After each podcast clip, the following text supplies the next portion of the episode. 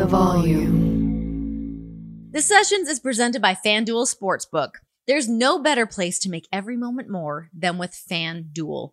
They're America's number one sportsbook for a reason, y'all. It's so easy to use. It's safe and secure. That's one of the main things for me. I don't want any BS. I love that there's no BS with FanDuel. Plus, you get your winnings fast. Now winnings are delivered in as quick as two hours. Plus, it's super fun to combine multiple bets from the same game into a same game parlay. It's awesome.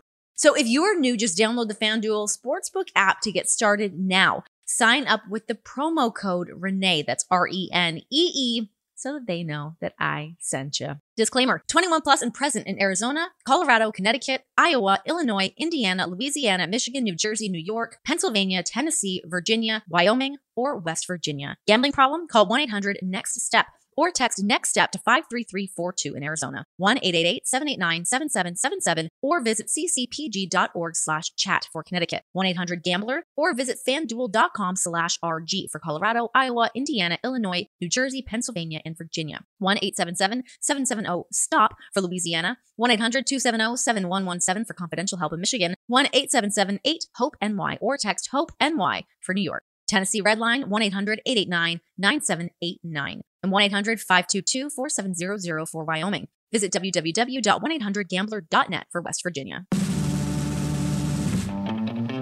It is the bad boy Joey Janela Day here on The Sessions. This was actually like a long time coming, I feel. It's funny we like hopped on. He's like, uh, finally, we're doing this. Getting this man's backstory on where he comes from, what he is doing, dealing with internet trolls. Who isn't dealing with an internet troll these days? Good lord. When is that going to go away? That must go away at some point, right? Are we just in the weeds with it? Because I feel like maybe we're getting better as we're realizing, like, hey, let's not all be shitty people and maybe let's be nice to each other. And oh my God, people actually have feelings, so let's not destroy them. You think that. Then you constantly see these Twitter eggs. Are we still using Twitter eggs? Are we just using wrestler a- avatar profiles? I don't know. It's just, it's crazy to me this day and age that we're even still talking about like the nonsense that happens on social media. Let's be better, people. Let's be better. We can be better. We want better. We deserve better. Joey Janela deserves better. Um, anyways, yeah, we just talk about how his body is doing, how he's feeling. This was also prior to him getting this like gnarly black eye goose egg situation that he currently has. If you're following him on um, Twitter or Instagram. His face is like blown up. It was not like that when we did this interview. Um, so blessings to the bruisings. Maybe throw a, a steak on there, a rare steak, a banana peel. Is that what you're supposed to do with bruises? You think that I would be a pro at knowing what to do with a, a lump and a bump around here. But it looks cool and it's a good story, right? It's what we're all here for storytelling. Um, all right, guys, let's get into it. This is Joey Janela.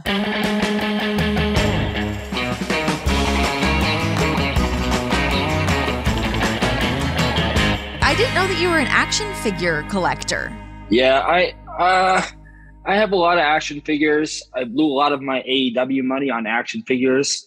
So if I ever become homeless, I I do have like a savings account in this room right here that I can probably last another six months on Earth with that's like the Zack Ryder, sorry, Matt Cardona, old habits die hard, don't they?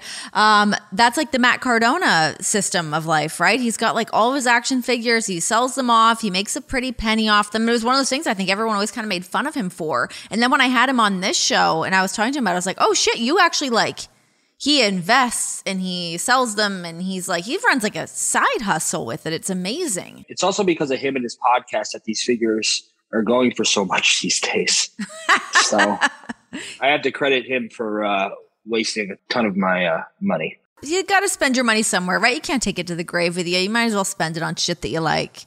Spend it now on toys, make more later. That's my my phrase. Oh, there we go. We were just talking before we started the record about like how everyone like when you're trying to like set up the Zoom calls and like finding the things to balance your camera on if you're on your phone or your laptop trying to get like the eye line, it can all be a shit show. What are you balancing on right now? A glass of water and a Terry Funk figure? Yeah, a small like a small like cocktail glass and uh mint on card Terry Funk action figure is like the the back piece of this uh, this setup. Um, okay, so I've noticed that yes, you have action figures behind you. You're a collector. Another thing I've noticed since we've jumped on this call is, dare I say, you're getting more jacked. Are you stronger? You look very strong right now. Very strong. I've been uh, I've, I've been flaunting it around the independent scene the last couple of months. I've been breaking suplex world records all over the world. Take that, Taz. Yeah, I think it's just a position I'm in right now because I don't want to give you guys a nice crotch shot.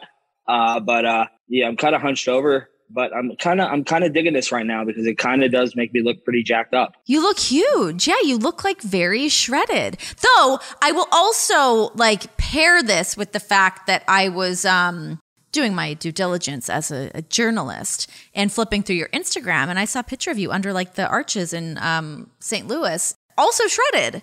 Like had like a you had like an app situation happening. Are you a body guy?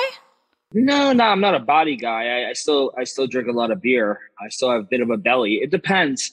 I guess some days it depends what I eat before, and it depends on the bloat because once I get bloated, I'm kind of screwed. But Nick Gage was claiming that in that picture, I photoshopped my abs on. That's what Nick Gage claims.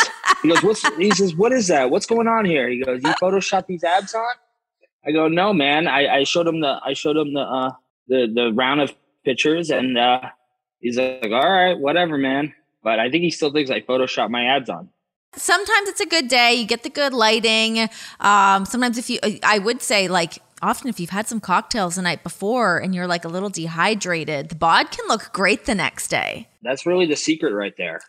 I think it's Sadly, it is. I know. It really is.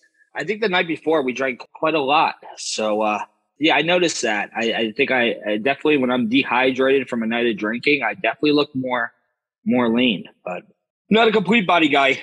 Not yet.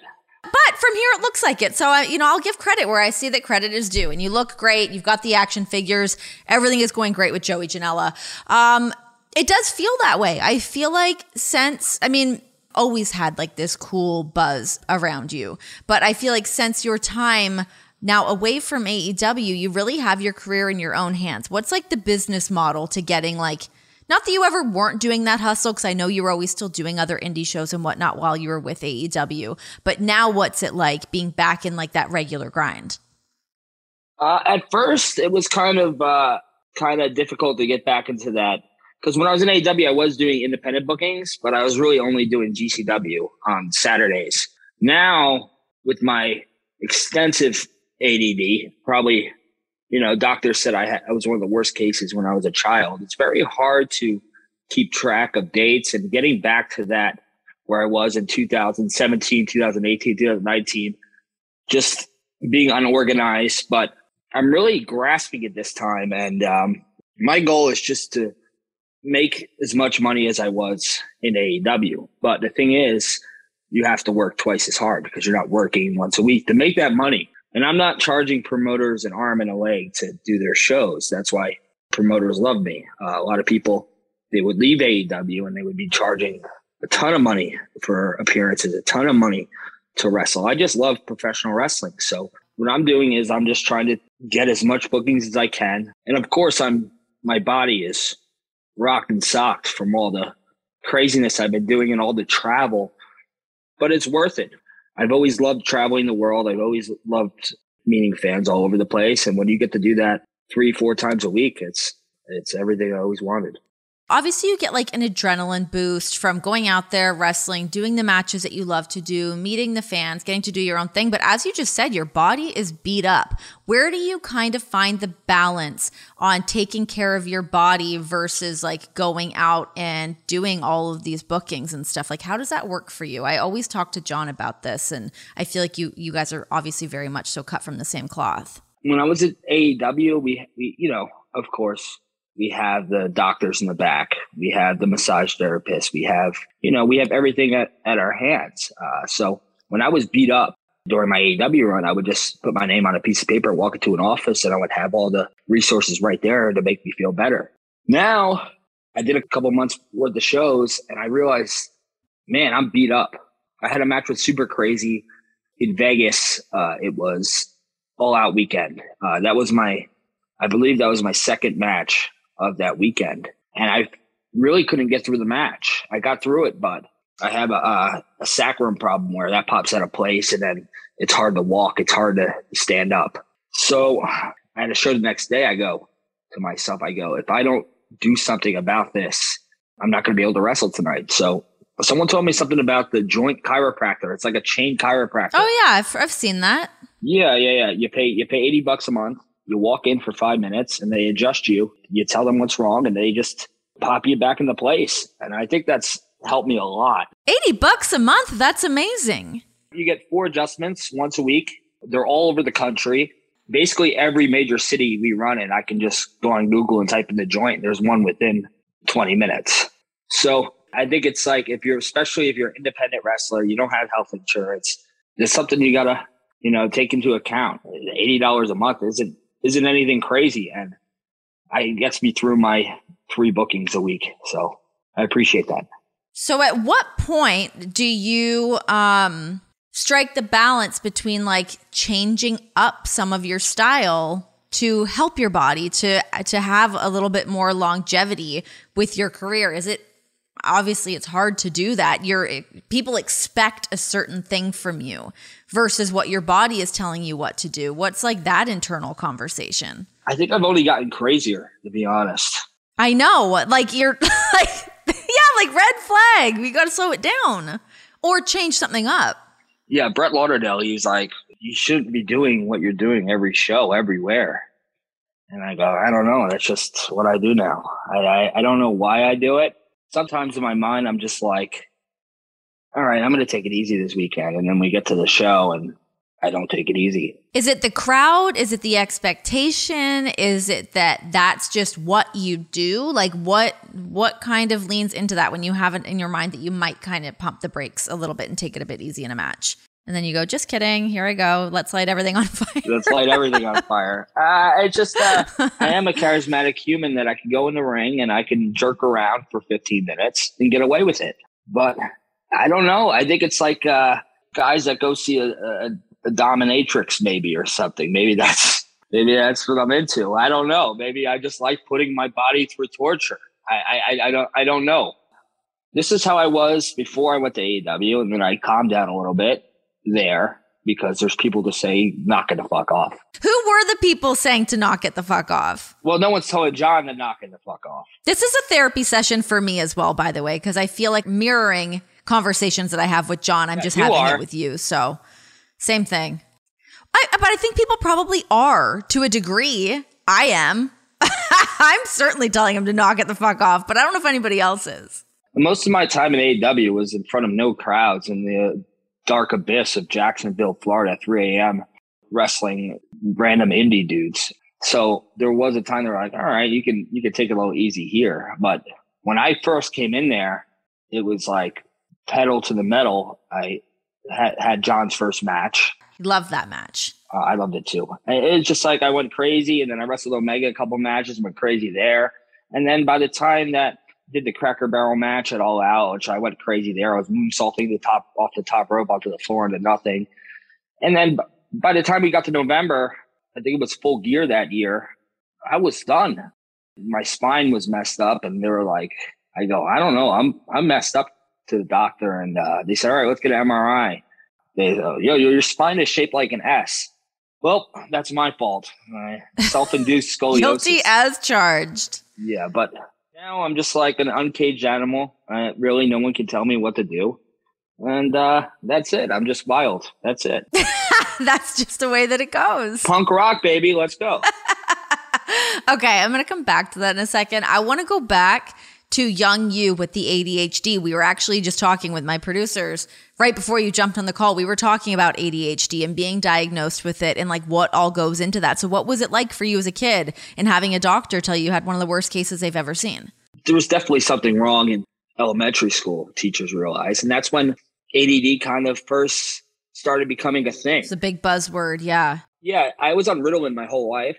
Ritalin didn't do shit uh, besides make me not want to eat anything all day and uh, just bizarre. So as soon as high school was over, I got off.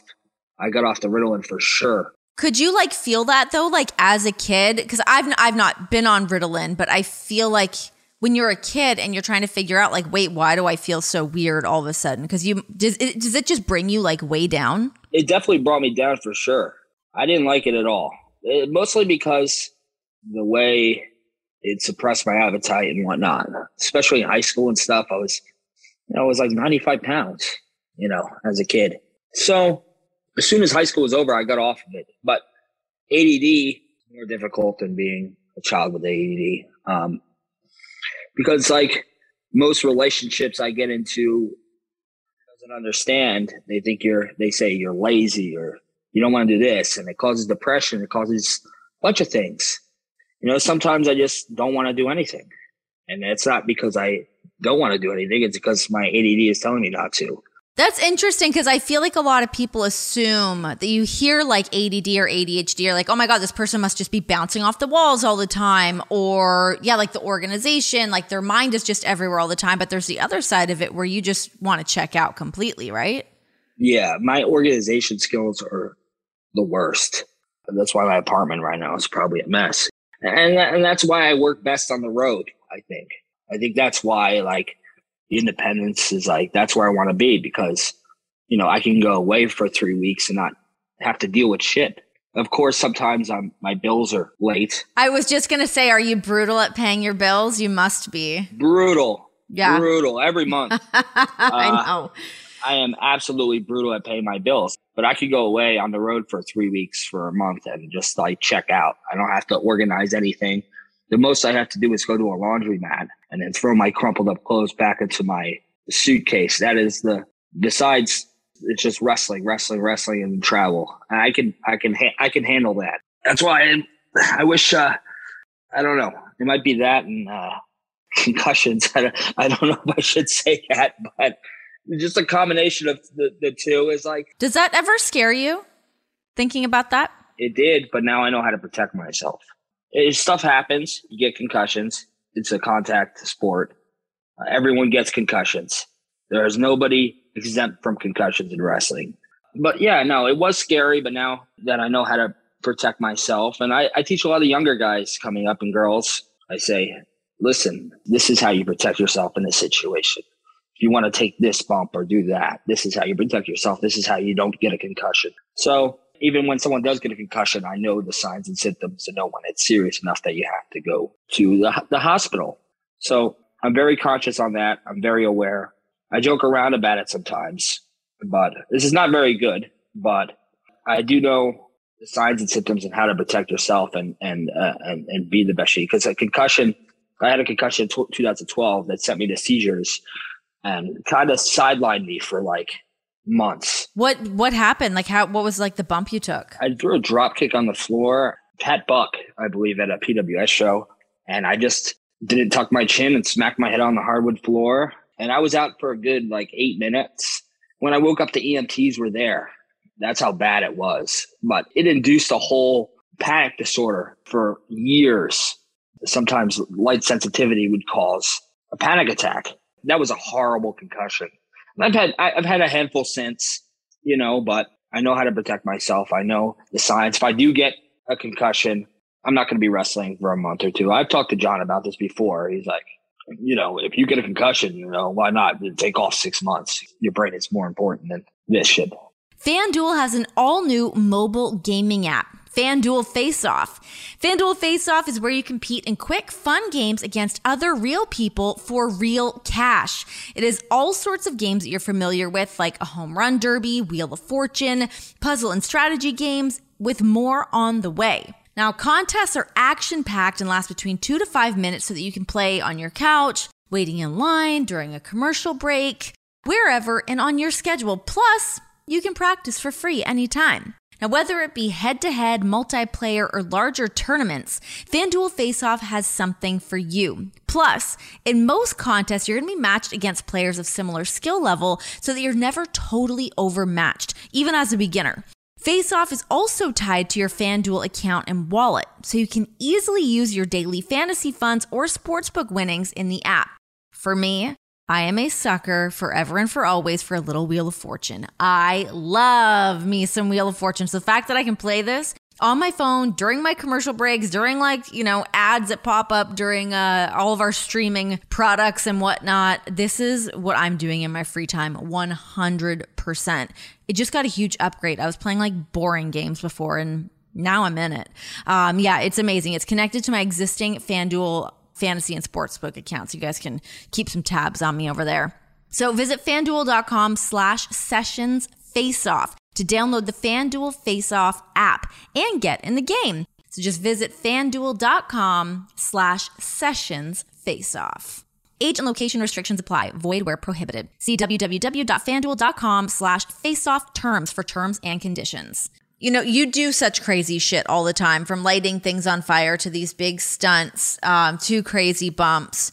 What's like the psychology that you kind of hang your hat on with death matches? Now, I'm not the death match aficionado. I'm like death match adjacent. I like learn stuff through osmosis, through John, through what you guys do. Um, but it seems like maybe the death match scene has changed quite a bit over the years. What's your like take on that? People that don't know me on the internet or try to criticize me, there's always a few things they say. One of them is uh, I was untrained, which basically it started off true, but I, I went to many wrestling schools. The other is I'm a deathmatch goofball. I've only done about seven or eight death matches, or what you would call death matches, that had elements of death match in my career. So I've had close to a thousand matches now. I've been wrestling for 18 years, but it's changed a lot. But I think it's it's gotten crazier to be honest, because uh, guys are trying to up the ante. I think, but also at the same time, uh, referees and promoters that promote death are more trained to death matches and ways to make them safe. Like back in the day in CCW in the early 2000s, no referee was kicking out pieces, large chunks of glass that could potentially stab you when you're taking a bump. Plus, guys know how to take care of themselves after a death match. Still, it is it is wild. So you think it's gotten better? It's gotten better in some aspects and gotten worse in others. Because uh, high risk, high reward is very much a thing. Uh, because when I do a death match, I'm I'm trying to go crazy. Uh, I'm trying to I'm trying to bleed, and I'm trying to make moments that those fans, you know, remember for a while, and I, and I have. Um, but some ways it's gotten better, some ways it's gotten worse. The wrestling in the death matches have gotten a lot better. The wrestlers have gotten a lot better. Back in the day, a lot of death match wrestling was just like this all right, pick up something, smash, smash, you know, bleed. Now it's at least there's a, a good psychology to deathmatch wrestling, and uh, the athletes are a lot better than they were. But wrestlers have to really take care of themselves if they want to live that lifestyle because it could lead to addiction and a lot of other things. And we've seen that in that culture of deathmatch wrestling. A lot of people getting addicted to stuff. So, and you just mean because their bodies are so much more beat up that they're kind of relying on different things afterwards. Yeah, for sure. You know, things evolve, you know, but uh it's always been a problem, an issue in deathmatch wrestling. And it still exists. But uh, you know, I think the guys are more knowledgeable and now they take care of themselves a little bit more than they did back in the day. It's it's really always kind of interesting to me, like watching that shift happen. Um, you know, even from like my time in WWE, from when I started to to when I wrapped up there, and you see so many more people that aren't drinking, that aren't out hanging out late at night. Like they're up early in the morning, they want to go to the coffee shops, they're trying to get in the gym. Like everyone's taking better care of themselves after watching, you know, what the people before them have gone through and and all of that. But as it still continues to happen, even in other markets like in deathmatch wrestling, I guess as people start to clean up their acts a little bit. Um, but you mentioned it a second ago about people saying that you um are a goofball death match guy or whatever. I don't even know. Do we want to talk about Jim Cornette? Are we going to talk about him at all? Do we even breathe his name? Do we care? Is he just saying shit to say shit? I don't honestly, I don't keep my finger on the pulse of it enough. Sometimes I just see the crazy shit. I'm like, this is nuts. It's so outlandish. Now he's kind of, you know, he knows his rhythm. He knows what get, gets listeners. You know, not only is he making money from the amount of people who listen to his podcast and advertisers, but they upload like eight YouTube clips a day. They're making the money from that.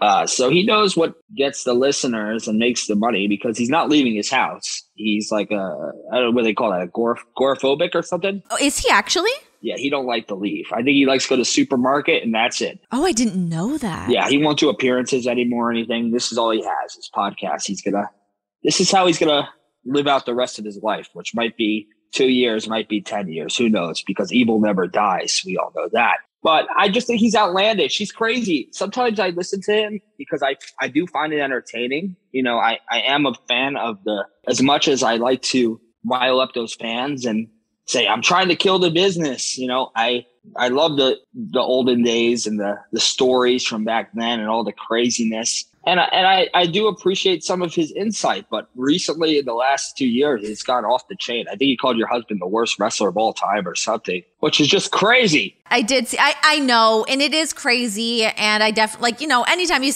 I get more mad if I see someone talk shit about my husband than if I see someone talk shit about me. I'm like, excuse the fuck you? What? Yeah, it drives me nuts.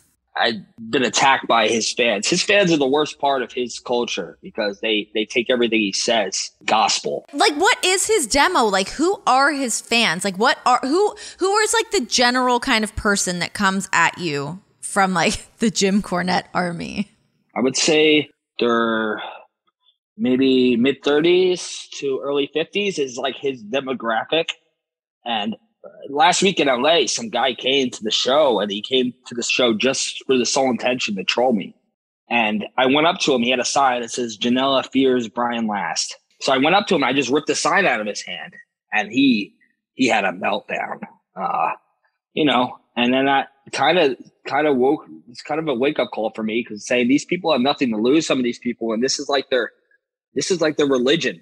This is their religion like Jim Cornette is the the the pastor of the church, and they're gonna drink his Kool Aid.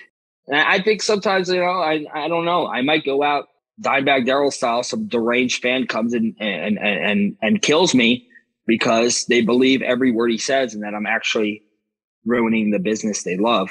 That's actually scary because the, the world is nuts right now that you have to like legitimately, as much as you can like fuck around and say something like that, we are in this world where everyone is like a little bit cuckoo bananas right now. Do you think about that, like legit? Yeah, someone brought it up to me like last year. They're like, "What?"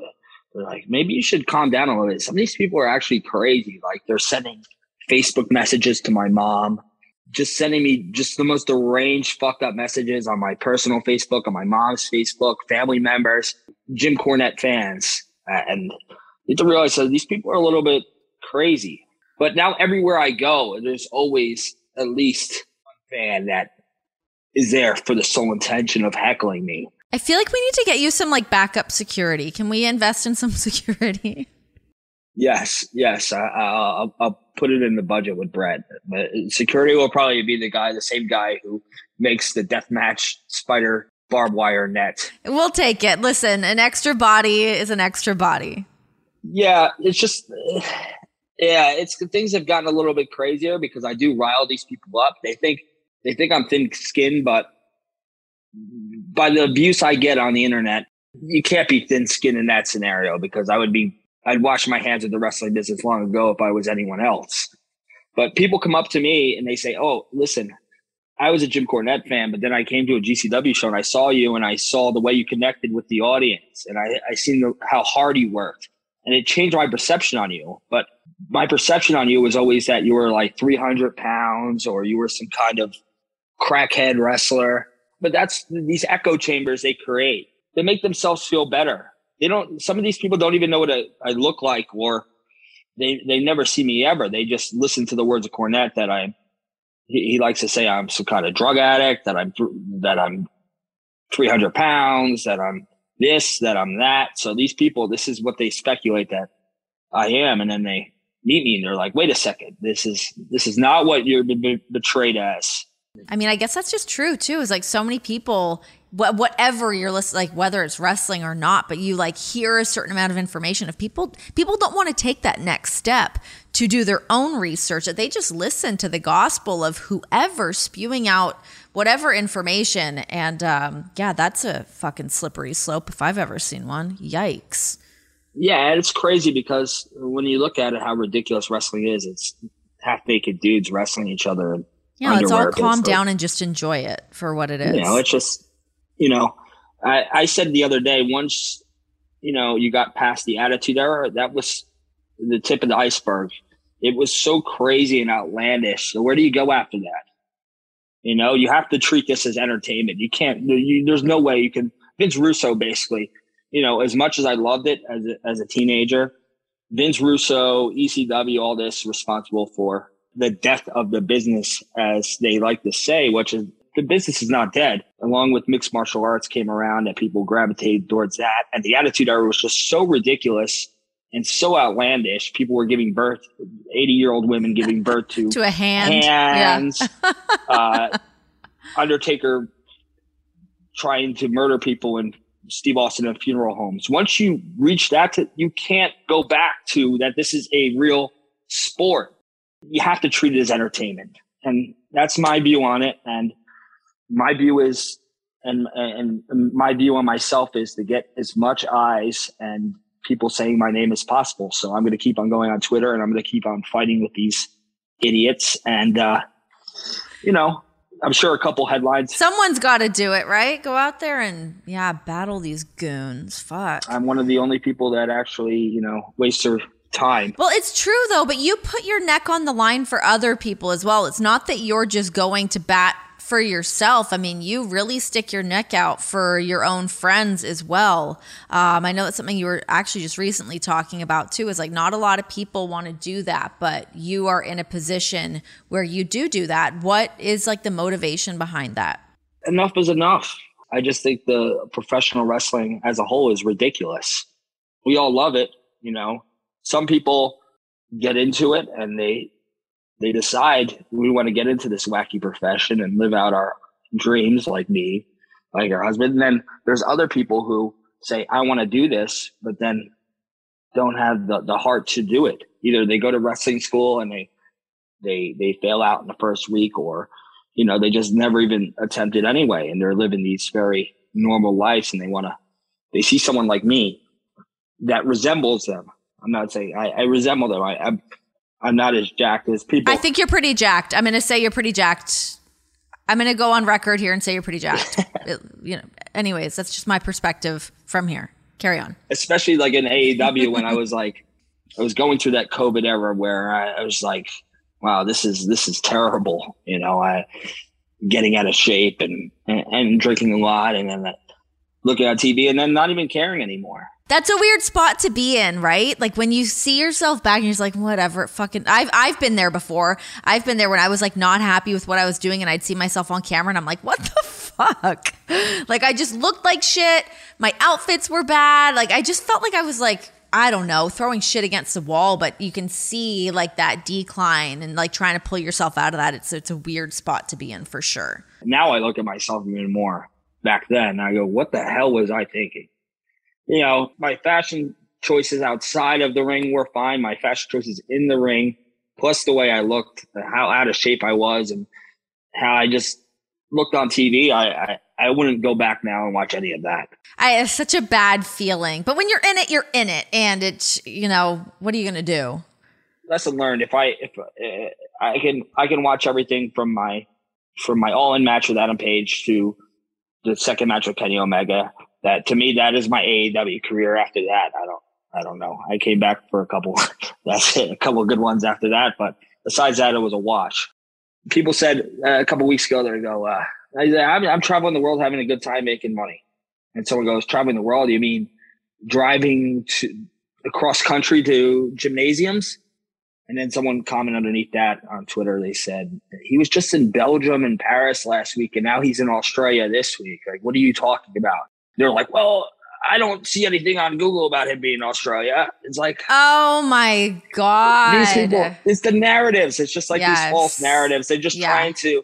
Every time someone comes out with something to disclaim what they say, they have to make up a whole new narrative or twist it. It's just now it's just a part of daily life for me, and uh, a lot of the GCW people, you know, it's getting there too for them that it's the same, the same stuff yeah, you just kind of want to like log off. It's nice to just like take it off your phone for a little bit and like not even fucking see it because it's a lot. Even when you can kind of like laugh at it and whatever, there's still times that like either someone does like strike a chord with you or hits on a nerve, something like that. Like it, no matter how thick your skin is, that stuff will still get to you.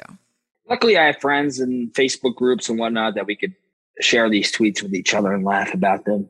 The support system, you know, uh, but uh, I feel like I'm in like the movie The Warriors. We're a gang, but now there's all these other internet subculture gangs that are attacking me. There's the Cornette fans.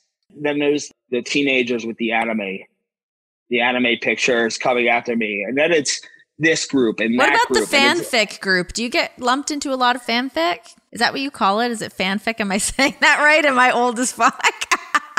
Is that the ones that write like the the fantasies? Yeah, yeah. I think I got I, I think I got heat. I I got canceled by that that subculture of uh, the internet because I found my fanfics and during COVID I read them over Instagram Live, and apparently that's a big no no. What? Why? I'm not supposed to see it and I'm not supposed to read it out. We read them out on Instagram Live, so the there was kind of like a, a, cancellation in that department for Joey Janela. So there's probably none of those anymore. what? That's so weird. You think they would be clamoring for you to read it out loud, but you you crossed the line. Some of them actually changed everything for my name. They changed my name. They just inserted Adam Page's name. So I got so I got wiped out off the fanfic. so they just so replaced weird. me with Adam Page. Said he's the he's the better one. Joey Janela is the asshole. Let's never write about him again. Oh my god! Wow. That's so funny. Interesting. Uh, the nuances and other subcultures. Who knew? I had not a clue. Um, talk to me about Sonny Kiss because I loved when you guys were tagging together, getting into your feud together. What what all happened there, and what was um what started you guys working together? Because it was awesome. Uh, Cody, I think he was just throwing shit at a wall. Uh, there was a big show coming up in Jersey at the Prudential Center, and uh, that was the one that got canceled due to COVID. They're like, what do we do with Joey and Sonny Kiss? It's a hometown gig for them. Let's just team them up. So that show got canceled. And eventually in COVID, I think Cody was just like, let's, let's roll with it. So I said, oh, I got this idea for these vignettes. Let's see these vignettes that they're like 1980s, like Miami Vice. But the dynamic is so different because I'm the, the cis white male and Sonny Kiss is the flamboyant representative of the LGBT community and I wanted to tell a story where I was down on my luck that I did these matches with Moxley. I did these matches with Omega and they were world renowned. Everyone was talking about them. Then COVID happened and I was in shambles. Sonny Kiss is like, oh, I'm from Jersey. You're from Jersey. Let's, let's get back on our feet together, you know? So Cody out of his own pocket paid for these vignettes that took like, it took like seriously like 15 hours to film. They showed it to Tony. Tony hated it. He hated these promos. Thought they were phony, fake. He he hates it. He hates the invisible camera. He hates the cinematic stuff, which they've done a lot more. But maybe it was just because it was me, and he knew I was actually going to get over this time. but uh, but uh, everyone loved it, and we got it on TV, uh, like a certain like kind of edited down version of what we put out, and still it we just got people were talking about it, you know, all over. It was trending on on Twitter. This video, Eric Bischoff was he, he watched it. He said, "Oh, that was one of the greatest promos I've ever seen in my life." He said that this was really awesome, but uh, that wasn't in the the intentions that Tony had with us. So he didn't like the video, and from there we kind of just like. You know, we, we wrestled Brodie and Colt Cabana, and I think that was one of Brodie's first matches on TV. We did that, and we had that, and that was it.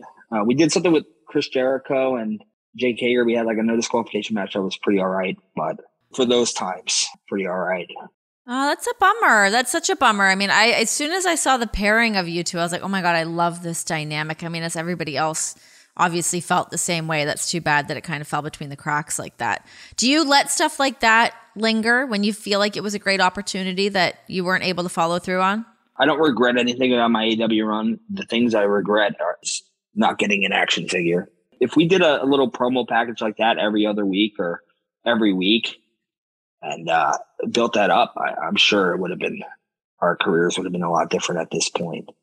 Um, but it, it's just, uh, when I felt like it was time, I said, listen, this is time for Tony said, listen, we gotta, we want to bring you back to TV.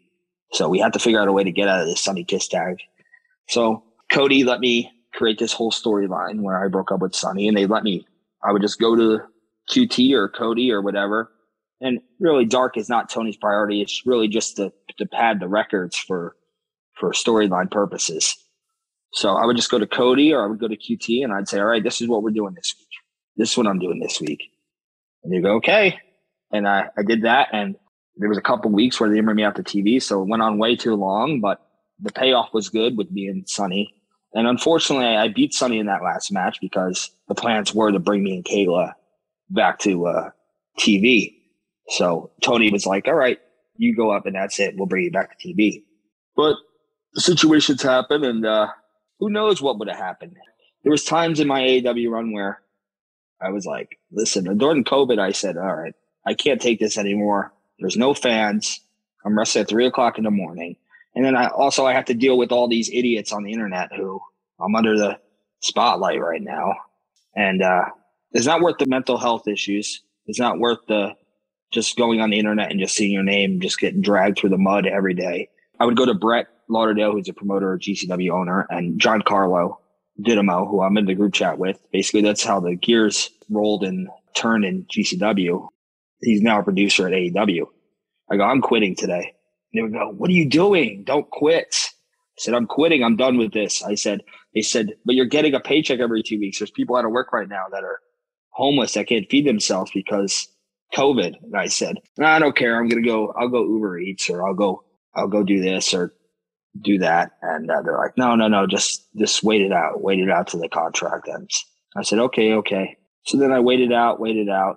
And, uh, and then there was a time that uh, as soon as COVID was over, I got motivated again, decided to get back into shape, change my look.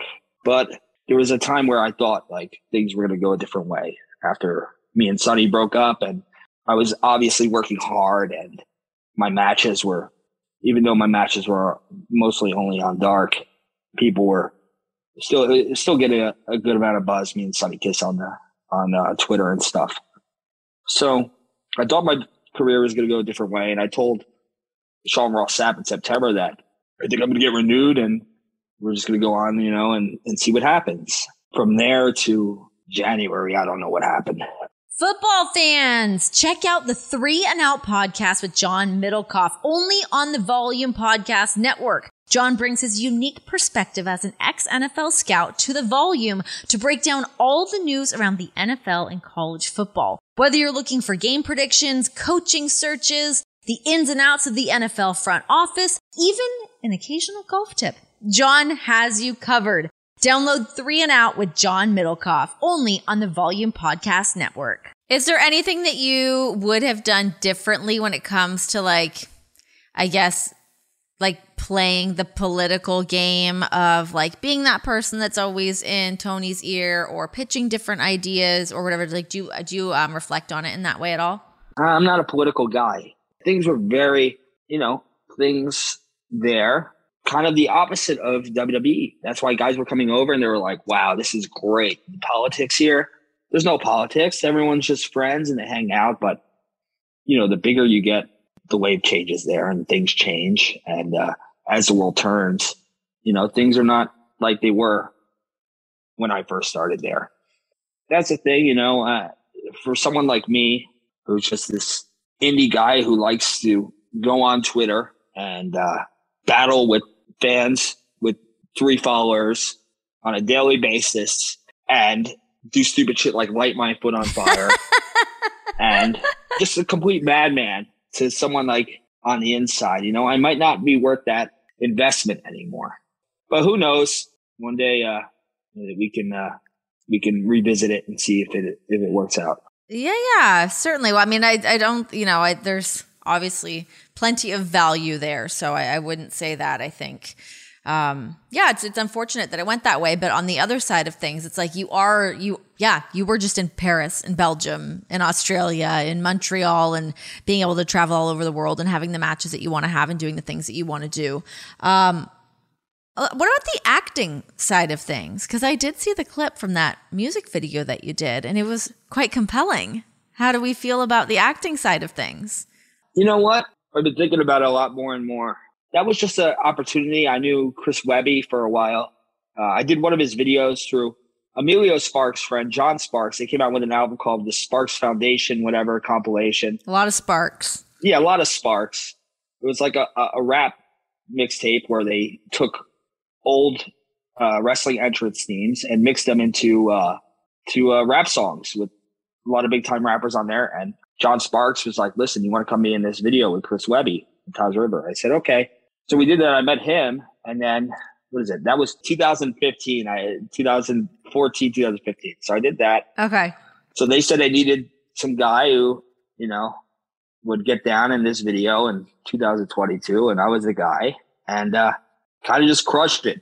And uh, it was it was great. It was great fun. And uh, once I get my mindset on something and I work hard towards it, I can probably do something with some acting. And uh, I was going to move to LA in September, but it's smack in be- my move out date in Orlando, smack between a, a Japanese tour and the tour of England. It's just not going to work out at this moment. Why don't you just sign like a little tiny? Ex- can you do like a, a little like half extension on your place in Orlando and then head out west? Yeah, that's what I'm working on right now. So I think I think I want to move to LA. I know it's expensive, but it's worth it because uh, everyone says, "Listen, you can not only do the acting, you can do the stunt work."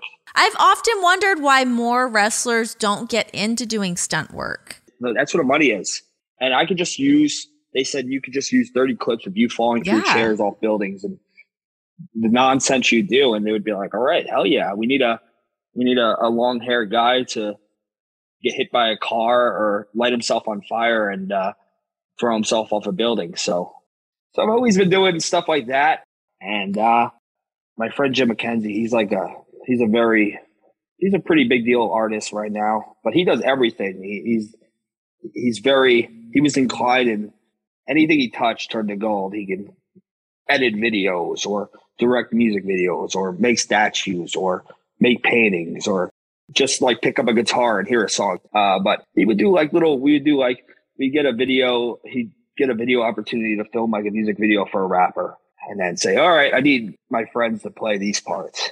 And now he's in LA and uh, he's directing all these things. And uh, he's like, yeah, he's like, I need you for these projects now.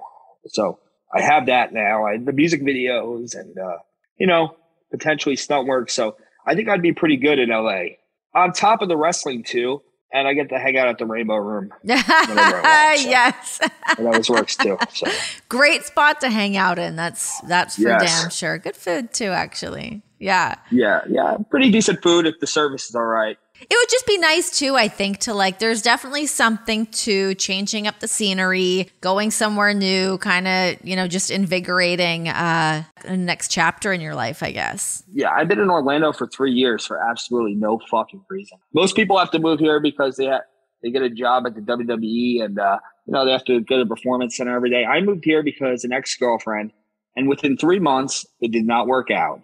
Instead of going back to Jersey, I just got I'm stuck here now. But the thing is, my apartment is very expensive, and uh, it's basically just at this point just a dirty storage unit full of action figures. I'm never here. I'm never home. Uh, I just come here maybe twice a month just to take a shower and sleep a couple days, and then I go back on the road. So at this point, I'm more inclined not to pay rent anywhere. Throw all my toys in a storage unit. That's it. Be a, live the gypsy life. I remember John was kind of like that when we first got together. He had his apartment in Vegas, and I remember when I like first flew out there to like visit him. I was like, "The fuck is this?" I was like, there was nothing there because he didn't have to be there. He lived on the road pretty much all the time, so there was no need to like move into every little corner, every nook and cranny of the apartment. Um, but yeah, save some money. Why not? Yeah, you made me look around my apartment like, wow, this place is a fucking wreck. What is it like when you bring um, a date back there? Oh, very rare. Very rare these days. That's so like it's so messy right now. Like I have shit everywhere. Like it's like got toys, got got sweatshirts, kites, Oh my god. gremlins, flags, just random boxes of of nonsense. Oh all over the place. I love it. That Bam Bam Bigelow picture up at the top is kind of cool. Oh yeah, yeah, yeah. It's a nice little painting there. Dave Cole did that one and sent it to me because I'm from that area. Um, but the object is keep the bedroom nice and somewhat clean. Don't look in my fucking closet because I have ADD so severe that I can't hang up my clothes. So it's just a pile of clothes in the closet. And then you just dim the lights of the living room and the kitchen so they can't see the mess they're walking through. You guide them through and then you walk them right to the nice candlelit bedroom and that's that's how it is. Whatever gets the job done to set a little romance and no one has to walk in there with um with a UV light. It's fine. Everyone be cool. No, no, no, no, no UV lights. please, please walk in the bathroom with your own discretion. Yeah. Well. yeah. Tread lightly, please and thank you. Oh, I love it. Well, Joey, I'm so glad I got to have you on here. We got to catch up, hang out, learn a little bit finally, more about you. Finally. finally I know. Finally, um, I'm super excited for you, though. I mean, you're still you're traveling the world, you're doing your thing, you're doing everything on your own terms, and I think this LA move is going to be cool as all hell. But it depends because I have so much stuff coming up in Japan and stuff now that I don't know where that is going right now. That's a good place to spend some time too. Yeah, I'm going to be in Japan every couple months, so uh, that's that. That was my goal getting into wrestling. So I get to live that dream, and then we'll see. You know, wherever the road takes me, I'm not. I'm not in a rush. I'm only 33. Mid 30s is the sweet spot, 100%. I feel like I talk about this on here all the time. I feel like once you get those, like, once you're in that, like, good mid 30s spot is when, like, shit is firing on all cylinders. It's great.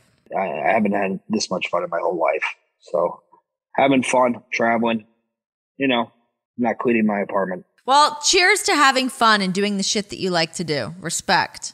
Oh yeah, thanks for thanks for having me and stuff. Yeah, definitely. Thank you to Joey Janela for hanging out with me, uh, showing me his uh, inside of his apartment, I guess. Uh, getting to see his action figures, looking mysteriously jacked. I really meant that. I was not bullshitting when I was like, what's going on over here? This body guy just looking shredded. Kudos. Don't we all just want to be a little more shredded? God, I've been dropping the ball on that. I need to get my shit together. It's just, you know, it's hard to stay on top of everything. Ugh. 10,000 steps a day, hitting the gym, eating right. It's it's a tall order sometimes. I've I've slipped. But we're working on it. We're all a work in progress. We're all just a work in progress. All right, guys, thank you for hanging out with me, listening to another episode of The Sessions. You guys rule. Joey Janela rules. Um, and you guys can see this on YouTube if you want to see us hanging out and you want to see how jacked Joey looked during this interview. It's all up on YouTube. Just search my name, it'll all be there. Hit the subscribe button while you're there, too, you know? Hit the notifications. Know when it's up. Get your eyes on the product. How? All right, guys. I'll see you next time. This has been The Sessions.